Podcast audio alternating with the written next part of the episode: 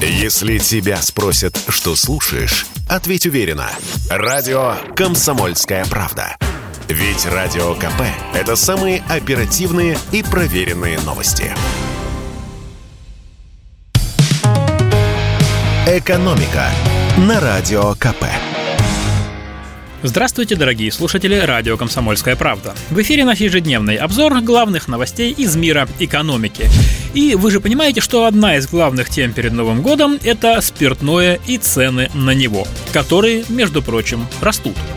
С 1 января в России повышается минимальная стоимость игристых вин, водки, коньяка и бренди – Игристые вина подорожают сильнее всего, чуть ли не в полтора раза, а вот более крепкие напитки всего на 8%. Итак, согласно указу правительства, с нового года минимальная цена бутылки водки вырастет с 261 до 281 рубля. Бутылка коньяка подорожает с 480 до 517 рублей. Бренди с 348 до 375. И минимальная цена бутылки шампанского вырастет со 169 9 до 239 рублей. Зачем правительство устанавливает минимальную цену всех этих напитков? Как объясняют в Минфине, нужно это для того, чтобы отделить легальный продукт от суррогата. Грубо говоря, если какая-то бутылка алкоголя продается дешевле минимальной цены, это означает, что производитель не заплатил акциз. Другого объяснения быть просто не может. Насколько эффективны подобные меры?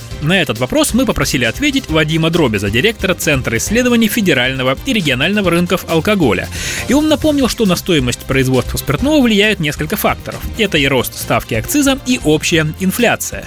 Увеличиваются цены на спирт, на тару, растут другие расходы производителей. При этом индексация минимальной цены на крепкие напитки в нынешнем году не такая уж и большая. Тот, кто покупает легальную продукцию, не станет переходить на суррогаты из-за подорожания водки на 20 рублей и коньяка на 37. Это совершенно разные категории потребителей. По словам эксперта, пьющее население страны сейчас делится на две части. Примерно 80 миллионов россиян, если и пьют, то только легальный алкоголь. И около 20 миллионов человек предпочитают экономить и покупать нелегальную продукцию, которая продается из-под полы, стоит раза в 2-3 дешевле и небезопасна для здоровья. И хоть повышая минимальную цену, хоть не повышай, на легальный алкоголь они не перейдут.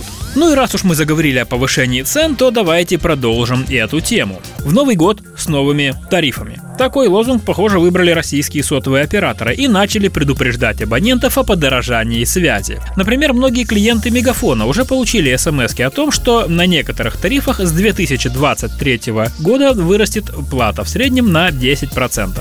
Не в начале года, а где-то с середины января по март. А вот такое сообщение висит на сайте Теле2. Информируем об изменении параметров ряда услуг и архивных тарифных планов после 30 декабря 2022 года. Подробная информация об изменениях будет направлена в персональном смс-уведомлении. Проблемы у всех операторов общие. Компании Nokia, Ericsson и другие ведущие мировые производители оборудования для сотовой связи отказались поставлять его в Россию. Теперь нашим операторам приходится искать обходные пути, а это всегда дороже. Как сильно может подорожать связь в новом году? На этот вопрос нам ответил ведущий аналитик Mobile Research Group Эльдар Муртазин. Сначала эксперт предложил нам оглянуться немного в прошлое.